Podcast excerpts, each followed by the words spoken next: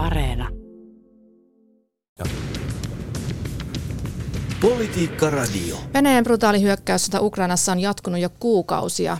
Miltä tilanne näyttää nyt ja miten sota voidaan saada päätökseen? Tämä on Politiikka Radio. Minä olen Linda Pelkonen.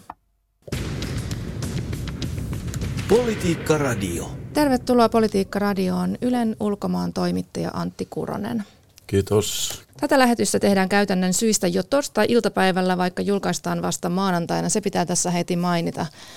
Olet Antti Kuronen lupautunut arvioimaan Ukrainan nykytilannetta ja arvioimaan myös lähitulevaisuutta, mutta kerrotaan nyt tähän alkuun lyhyesti, mistä tämä kaikki lähti. Ukraina on ollut Neuvostoliiton vallan alla ja Ukraina joutui siis aikoinaan jo luovuttamaan viljaa Stalinin johtamalle Neuvostoliitolle niin paljon, että se aiheutti nälänhätää Ukrainassa. Miljoonat kuolivat. Toisessa maailmansodassa Ukraina oli Natsi-Saksan miehittämä. 1991 Ukraina itsenäistyi Neuvostoliitosta. Kun Ukrainassa virisi keskustelu EU-jäsenyydestä, Venäjä alkoi toimia ja lähti miehittämään Krimiä sekä Luhanskia ja Donetskin alueita 2014.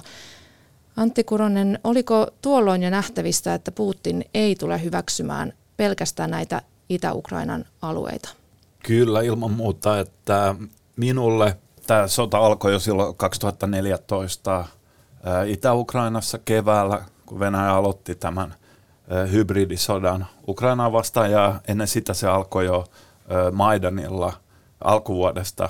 Itse ehkä olin vähän vihreä silloin, mä en siellä Maidanilla ihan ymmärtänyt, mihin kaikkea tämä tulee johtaa, mutta Maidanillahan oli kyse siitä, että tämmöinen Venäjän korruptoitunut marionettipresidentti Janukovic katkaisi Ukrainan EU-lähentymistien. Sitten ihmiset tulivat kaduille ja tämä Janukovic oli myös äärimmäisen korruptoitunut ja, ja sitten he ajoivat hänet maanpakoon Venäjälle. Ja siitä, missä Maidanissa oikeastaan oli kyse, että tietysti tämä länsi suuntautuminen EU-hun, mutta ennen kaikkea siitä, että Ukraina ja nämä mielenosoittajat halusivat katkaista tämän niin kuin yhteyden, että Venäjä kontrolloi Ukrainaa niin kuin Venäjä on pyrkinyt kontrolloimaan kaikkia näitä entisiä neuvostotasavaltoja ja staneja ja niin kuin me kutsutaan niitä, mm. esimerkiksi valko tällä hetkellä hyvä esimerkki. Ja sen, sen he halusivat katkaista Maidanin mielenosoitusliikkeessä. Ja muistan jo Maidanilla ihmiset sanoivat, että Venäjä ei päästä Ukrainaa lähtemään ilman sotaa. En ihan ymmärtänyt sitä silloin, mutta sanotaan näin kahdeksan vuoden jälkeen mä olen ymmärtää kyllä, että mm he, he tiesivät, mitä tulemaan pitää. Joo, tässä on pitkä kehitys taustalla. Tosiaan tämä Maidan oli sellainen tilanne, sellainen päivä, jossa tapahtui käänne. Puhutaan tällaisista historiallisista Maidanin laukauksista. Ne johti tähän Viktor Janukovitsin syrjäyttämiseen, mutta osapuolten näkemykset on tavallaan myöskin vähän eronnut siitä, että, että kuka ampui ensin ja mitä tässä tapahtui. Tässä on tämmöisiä salaliittoteorioita jopa ollut ilmoilla tämän Maidanin tapahtumien jälkeen on väitetty, että tuntemattomat tarkka-ampujat ampuivat molempia osapuolia ja eskaloi tämän konfliktin. Kuitenkin sitten myöhemmin näitä on korjautu. Miltä tuo tilanne täsmälleen? Kerrotko yksityiskohtaisesti, Antti Kuronen, mitä sinä päivänä oikein tapahtui? No tosissaan jo, mä satuin olemaan todellakin nyt kerrankin olin siis niin tapahtumien keskipisteessä kuin voi olla – että se oli yksi aamupäivä helmikuun lopussa 2014 ja olin hotelli Ukrainassa, joka on siinä Maidanin laidalla Maidanilta niin kuin matkalla sinne presidentin hallintoon ja niin edespäin. Ja juuri siinä vieressä, siis parikymmenen metrin päässä tapahtui kaikki nämä ampumiset ja että näin hyvin läheltä, mitä tapahtui ja se oli, se oli todella tietysti traagista ja Maidanhan oli, mielenosoitus oli jatkunut kuukausia ja sitten yksi aamu mielenosoittajat murtautuivat niin näiden poliisien linjojen läpi ja lähti tätä mäkeä ylös kohti sitä presidentin hallintoa ja, ja juuri tämä hotelli Ukrainan vieressä, niin nämä poliisin erikoisjoukot, Berkut, alkoi ampua näitä mielenosoittajia, jotka olivat käytännössä täysin ilman suojaa heillä oli siis jotain kilpiä niin kuin vanerista mm. ja tämmöistä. Ja itse näin, kun Berkut poliisi, siellä osa meni makuulleen, tavallaan niin kuin tarkkuuskiväärillä ampui kohti näitä mielenosoittajia, jotka oli niin kuin alle sadan metrin päässä. Ja heitä alkoi heti tulla vakavasti haavoittuneita, kuolleita.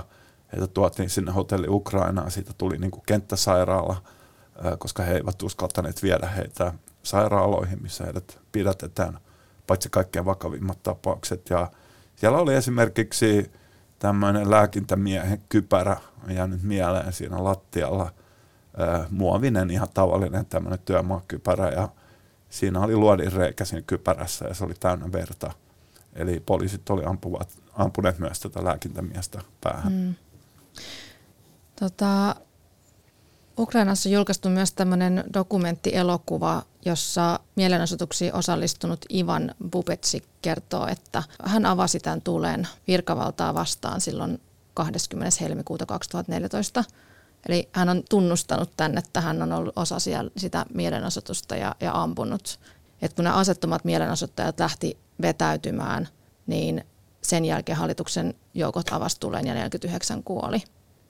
No joo, voidaan mennä sisään näin, mutta siis minä olin siellä ja nämä mielenosoittajat lähti rynnäköimään siis kohti näitä poliisien joukkoja ja heillä ei ollut aseita ja, ja sitten poliisit alkoivat ampua heitä käytännössä. Ja, tai siis taustaksi vielä se, että näitä mielenosoittajia oli kuollut poliisien tai sitten tämmöistä myös tämmöisiä niin kuin, vähän niin kuin poliisien ää, ja viranomaisten niin kuin tämmöisiä siviilivaatteissa henkilöiden niin kuin väkivaltaan. Siis nämä ei ollut niin kuin ollenkaan ensimmäiset ihmiset, jotka kuoli. Että Janukovicin hallinto oli käyttänyt niin kuin väkivaltaa mielenosoittajia kohtaan jo ennen tätä. Niin, siitä kaikki sitten lähti eskaloitumaan. Ja voin kertoa, jos tästä Maidanista puhutaan, voitaisiin tehdä pitkä ohjelma tästä, voi kertoa, mutta siis eh, se eskaloitu sillä tavalla sitten, tämä aamupäivä, niin kuoli paljon tai kymmeniä näitä siis mielenosoittajia, oli kuollut jo aiemmin. Sen jälkeen illalla, muistan Maidanilla, eh, sinne lavalle nousi näitä mielenosoittajia.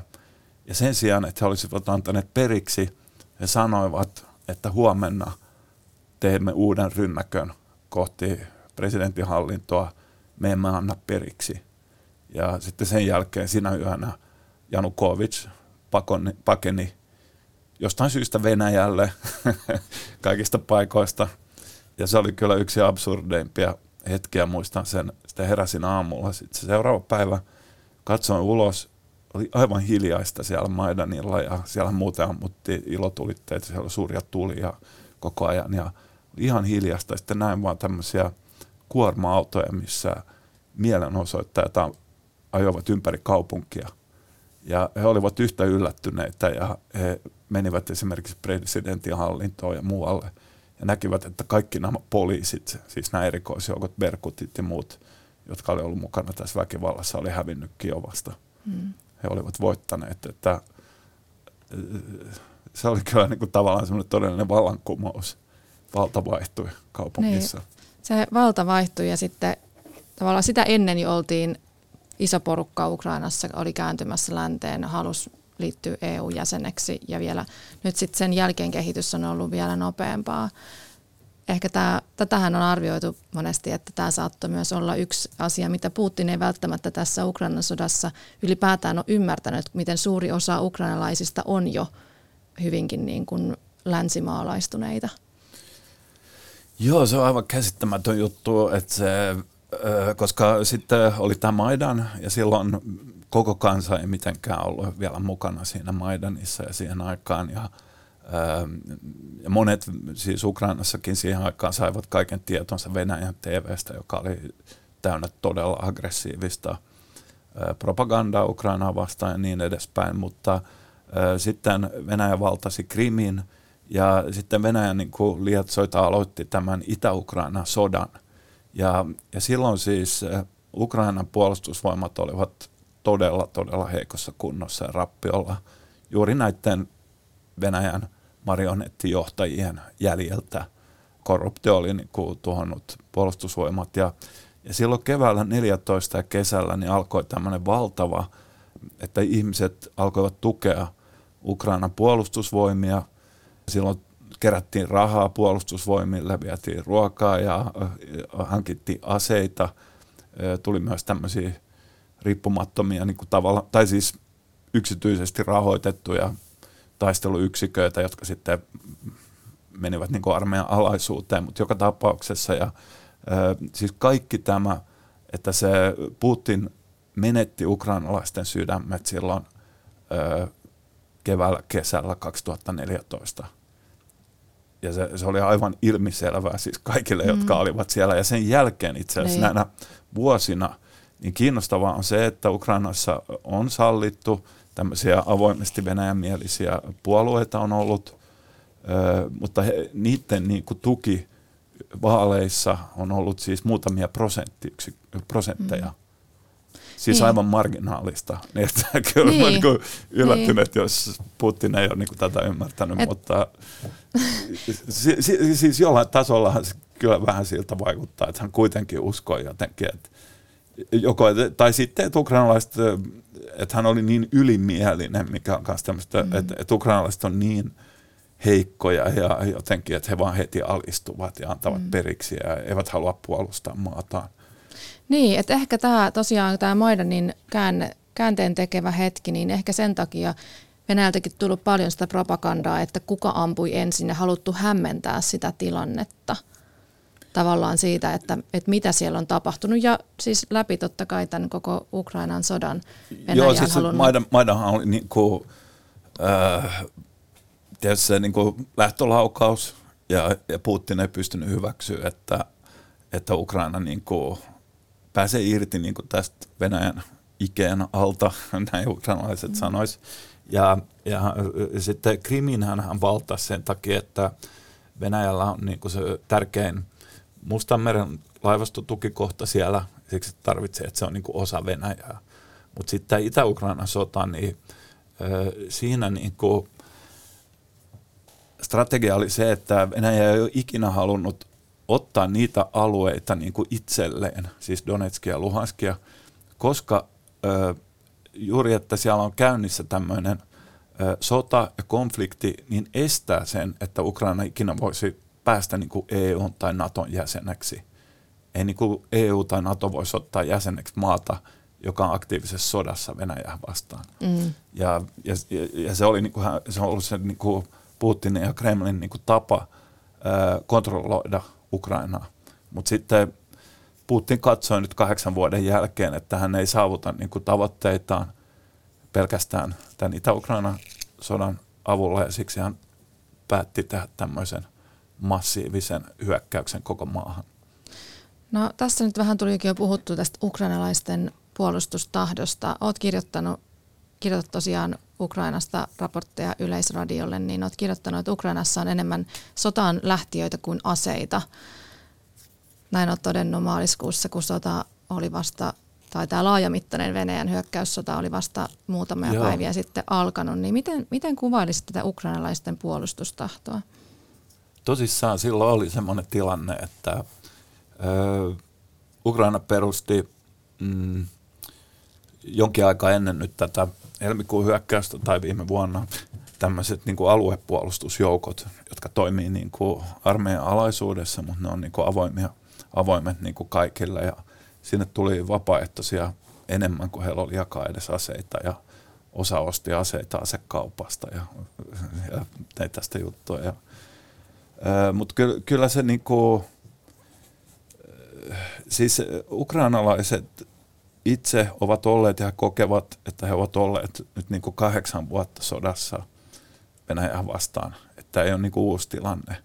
Mutta tietysti tämä on niin kuin mittakaavaltaan jotain aivan muuta. Mm. Ja, ja mä luulen, että Venäjällä itse asiassa semmoinenkin asia on kiinnostava, että sanotaan vielä Maidanin aikaan ja silloin niin monet näistä aktiivisimmista ihmisistä oli varmasti Länsi-Ukrainasta, Keski-Ukrainasta – mutta nykyään todella suuri osa näistä hyvin aktiivisista, sanotaan myös tuolla kansanmielisistä tyypeistä ovat esimerkiksi Harkkovasta ja Itä-Ukrainasta. Että he ovat nähneet, mitä Venäjä on, siis mm. tämän Itä-Ukrainan sodan aikana. Ja, ja tämä niin kuin Venäjän kannatus kyllä Ukrainassa on kyllä, että ne, jotka ovat jollain tasolla, tai suuri osa heistä, jotka ovat jollain tasolla niin kuin, olleet jollain tasolla niin kuin myötämielisiä Venäjää kohtaan, niin mä luulen, että tämä väkivalta, mitä Venäjä on käyttänyt, että se on niin kuin järkyttänyt heitä niin syvästi, että se, se tuki on kyllä, kyllä niin kuin olematonta. Niin, että ei ole mikään, niin kuin, että Zelenski johtaa kansaa näin, vaan se tulee sieltä kansasta, ihmisistä, kun he näkee ja kokee sen. Sä kerroit tuossa, kun eilen puhuttiin puhelimessa mielenkiintoisen tarinan tällaisesta 21-vuotiaasta naisesta, jonka tapasit Mariupolissa, että, että, että siellä on ihmisiä, jotka, joiden elämä on konkreettisesti muuttunut hyvinkin paljon. No todellakin, ja siis näitä siis pakolaisia maan sisäisiä tai ulkomailla, niin heitä on pitkälti toistakymmentä miljoonaa siis, et, et se, ja, ja sitten ja kaikkein vaikein tilannehan on ukrainalaisilla, jotka on näillä Venäjän miehittämillä alueilla. Venäjähän miehittää viidennestä tällä hetkellä siis Ukrainasta. Mm. Ja se on iso maa, valtava maa. Siellä on miljoonia ihmisiä, jotka elää niin tämän miehitysvallan alla ja heidän, heidän tilanne on kyllä todella vaikea, mutta tosissaan jo ihan yksi vaan tarina, niin kerroin, niin itse asiassa tämmöinen vähän päälle kaksikymppinen nainen Mariupolista ja olin silloin öö, ennen tätä helmikuun hyökkäystä sanotaan kuukausi ennen sitä tai vajaa kuukausi olin Mariupolissa tekemässä öö, juttuja ja sitten mulla on usein niin kuin joku paikallinen, joka niin kuin avustaa mua siellä, öö, kun yrittää sitten löytää ihmisiä, joita voisi haastatella ja nämä ihmiset, joiden kanssa mä yleensä teen töitä, niin ne ei voinut tulla ja sitten jotain kautta niin työskentelin tämmöisen just nuoren mariupolilaisen naisen kanssa, joka opiskeli englantia. Ja mä olin tavallaan niin kuin ensimmäinen semmoinen ulkomaalainen niin kuin asiakas ja sitten me tehtiin niin kuin, mentiin siellä ja tehtiin juttuja ja asuin hotellissa, missä oli myös muita mediaa ja, ja, mä luulen, että se oli niin kuin hieno – kokemus hänelle ja hän oli just silleen niin kuin, vähän niin kuin valmistumassa, valmistumassa niin kuin elämään ja mietti mitä tehdä ja näin. Tosi fiksu nainen ja, ja sitten niin kuin alle kuukausi sen jälkeen alkoi tämä Venäjän hyökkäys Mariupoliin ja äh, ihan tuurilla hän niin kuin on nyt päässyt Länsi-Ukrainaan. Monia hänen sukulaisia ystäviä on kuollut. Hänen niin kuin koulu, koko se tilanne, missä hän eli, on niin kuin tuhoutunut, sitä ei ole olemassa. Hänellä ei ole mitään paluuta Mariupoliin. Hänen isänsä on esimerkiksi poliisi Itä-Ukrainassa, tavallaan niin kuin hengenvaarassa koko ajan. Ja hän, mä oon ollut jonkin verran yhteydessä häneen ja mä en tiedä, se on jotenkin vaan, että hän, hän, hän niin kuin yrittää olla niin kuin urheen, mutta niin kuin kaikki on mennyt, koko elämä mm. vaan niin kuin hävisi muutamissa viikoissa. Niin, että jos koko kotikaupunki pommitetaan aivan tyysti, niin... Joo, siellä ei niin mitään jäljellä. Plus, että se on nyt sen Venäjän miehityksen alaisuudessa, että ei sinne olisi paluuta. Ja, ja Mariupol oli todella kiva kaupunki siellä, johon näiden viimeisen kahdeksan vuoden aikana on panostettu paljon. Ja, ää, et, mutta pa- paljon semmoisia tarinoita. Politiikka Radio. Keskustelemme Ylen ulkomaantoimittaja Antti Kurosen kanssa Ukrainan tilanteesta, sodasta, miten tähän on päädytty ja ennen kaikkea miten tästä eteenpäin. Venäjä aloitti laajamittaisen hyökkäyssodan Ukrainan 24. helmikuuta. Selvästi tarkoituksena oli vallata myös pääkaupunki Kiova. Miten Antti Kuronen arvioisit sitä, miten Venäjän strategia on tässä matkan varrella muuttunut? No onhan se muuttunut ihan täydellisesti, että tosissaan olin itse silloin Kiovassa, kun se alkoi ja selkeästi siis Venäjällä ja Kremlillä oli tämmöinen ajatus, että he muutamassa päivässä tämmöisessä nopeassa operaatiossa niin kuin valtaavat Kiovan, alistavat Kiovan hallinnon, johon siis kuuluu tuhansia ja tuhansia ihmisiä – siitä olisi kyllä tullut todella brutaali näytelmä, mutta joka tapauksessa se oli Venäjän, Venäjän ajatus.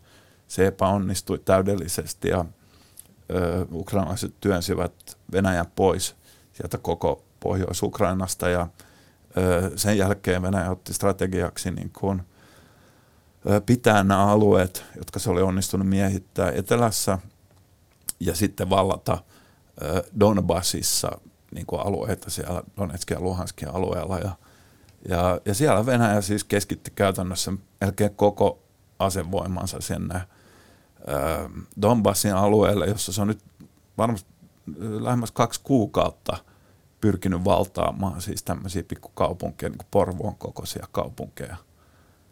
Mm. Et lähtökohta, että he valtaisi yhden Euroopan suurimmista maista, jossa on yli 40 miljoonaa ihmistä. Nyt he yrittää vallata näitä Severodonetskia tämän tyylisiä paikkoja. Ja siihen on mennyt nyt pari kuukautta ja ikävä kyllä Venäjällä on niin valtavasti sitä tykistöä näin, että pikkuhiljaa he ovat tehneet pieniä pieniä edistysaskeleita, mutta kyllä kyse on jostain aivan muusta, mitä, niin kuin, niin. mitä ajateltiin.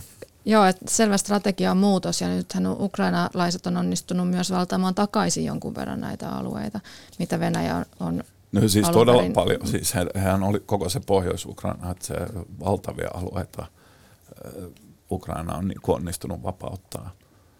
No miten tämä nyt sitten, kun koko Eurooppa on ollut Ukrainan tukena nyt tässä, toisin, tai, tai no voi sanoa, että ollaan nyt oltu jonkun verran tukena myös silloin, kun Krimi miehitettiin, mutta nyt tämän helmikuisen tapauksen jälkeen niin koko Eurooppa on ollut linjassa. Ollaan laitettu pakotteita Venäjän kohtaan ja ollaan annettu aseita ukrainalaisille. Mikä merkitys sillä on tässä ollut? Tosiaan Ranskan presidentti Emmanuel Macron ja Saksan liittokansleri Olaf Scholz on myöskin toisaalta kehottanut tota, puhelinkeskustelussa Venäjän presidenttiä Vladimir Putinia suostumaan tulitaukoon Ukrainassa, että tämmöistä myöskin neuvottelu on sieltä tullut, mutta tätä aseapua ja pakotteita Venäjään. Mikä on Euroopan rooli tässä? No tämä on tosi iso, iso kysymys ja heti siihen nyt ehkä tarttuisin tuohon, että he ovat todellakin soittaneet Putinille jatkuvasti, jota Ukrainassa ja erittäin monissa maissa ei kyllä todellakaan oikein ymmärretä, koska Putin nyt ei todellakaan halua, ei ole luotettava kumppani. Ja Ukrainan ja myös Ukrainan läheisten tukijoiden mielestä niin se, että sovittaisi joku nopea hätäinen tulitauko, jossa Venäjälle, Venäjälle jää nämä siis alueet, se miehittää viidennestä Ukrainasta, niin, niin se, Ukrainalle se olisi niin kuin painajaismainen skenaario. Et siellä on miljoonia ihmisiä, jotka elää siis Venäjän miehityksen alla ja näimme Butchasta ja näin, mitä se tarkoittaa. Että ei voi kuvitellakaan, että näitä alueita vaan luovutettaisiin Venäjälle. Niin, että se on no niin kuin talvisodassa, että olisi painostettu, että tehkää nopea niin kuin nyt tuli tauko ja antakaa Venäjän miehittää suuria alueita. Että se, se on niin kuin, että, että Ukrainan tavoite on, että he haluaa niin kuin voittaa tämän sodan. Että se on ainoa tapa, millä se loppuu, koska Venäjähän on niin kuin jatkanut tuota sotaa jo kahdeksan vuotta – ja siksi, siksi Ukraina niin kuin haluaa työntää Venäjä pois Ukrainan alueelta ja silloin sen saisi niin kuin loppumaan. Et muuten, jos tehdään nopea tulitauko ja esimerkiksi venäläiset on nyt siellä Hersonin alueella, joka aika lähellä Odessaa, niin varmasti todennäköisesti venäläiset vaan ja puhuttiin siis, että he varustautuisivat ja valmistautuisivat uuteen hyökkäykseen ja vuoden kahden päästä sitten tulisivat uudestaan niin kuin suuremmalla voimalla. Niin, eli tämä vaan pitkittyisi ja pitkittyisi myöskin tämä sota, Joo, sitten ja, jos, jos nyt joku tulitauko tähän väliin tehtäisiin. Niin, ja siksi, siksi just tämä, että ja itse asiassa nyt viime aikoina käsittääkseni pelkästään Macron on se, joka soittelee Putinille ja hän kyllä saa saanut hyvin paljon niin kuin kritiikkiä siitä, että se mutta kyllä Eurooppa joo, siis on, on niin kuin, jos vertaa siihen vuoteen 2014, niin, niin, niin hyvin paljon on niin kuin tehty esimerkiksi pakotepuolella, mutta olisi myös mahdollista, että olisi tehty vielä enemmän. Esimerkiksi tämä kaasukauppa ja öljykauppa on jatkunut ja siis Eurooppa on ostanut energiaa tyyli 50-60 miljardia euroa siis tästä helmikuun lopun alun jälkeen on, lä- on lähetetty Venäjälle. Siis, että et kyllähän EUsta on mennyt paljon paljon enemmän rahaa Venäjälle kuin Ukrainaan. Ja sitten tässä aseavussa, niin se on hyvin jakaantunutta, että Yhdysvallat ja Britit ovat olleet selkeästi tärkeimmät mutta sitten monet näistä esimerkiksi pienistä maista, niin kuin joku Viro, niin siis omaan kokoonsa nähden he ovat luovuttaneet uskomattoman paljon. Mm. Mutta se on tietysti pieni määrä, koska se on niin pieni maa. Ja sitten Saksa, Espanja, jossain määrin ehkä Ranska, Italia, niin se on kyllä ollut ehkä etenkin nyt Saksan kohdalla niin varsin vaatimatonta tämä aseapu.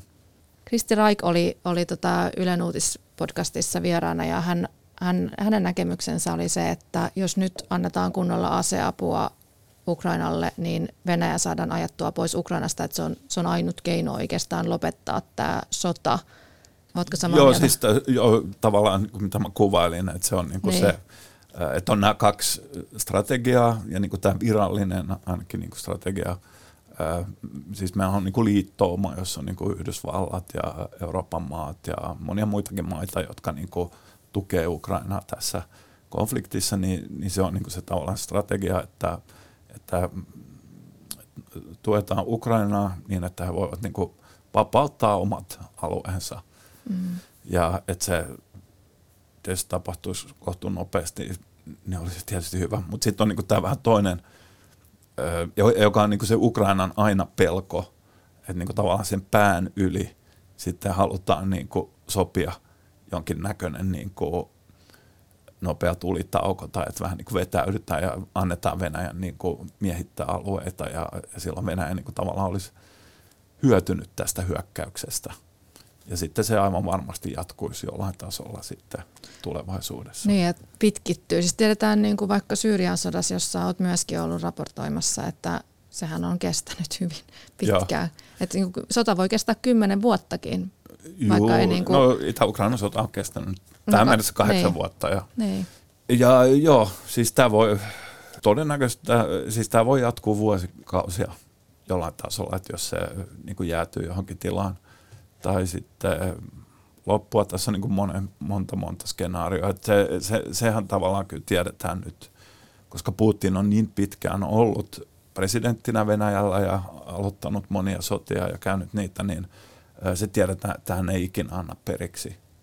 Että he, heillä ei ole niin minkäännäköistä kiirettä, että esimerkiksi Moldovassa niin Venäjä on miehittänyt Transnistria 90-luvulta ja Georgiassa kun tehtiin tämmöinen aika nopea eh, tulitauko ja Venäjä pääsi niin miehittämään osia Georgiasta 2008, niin Venäjä on edelleenkin siellä, että eh, ja Itä-Ukrainan sota on jatkunut kahdeksan vuotta pienellä liekillä, mutta kuitenkin, ja nyt se on tietysti isolla liekillä, mutta eh, et, et siltä puolelta ei niin kuin hevin anneta periksi.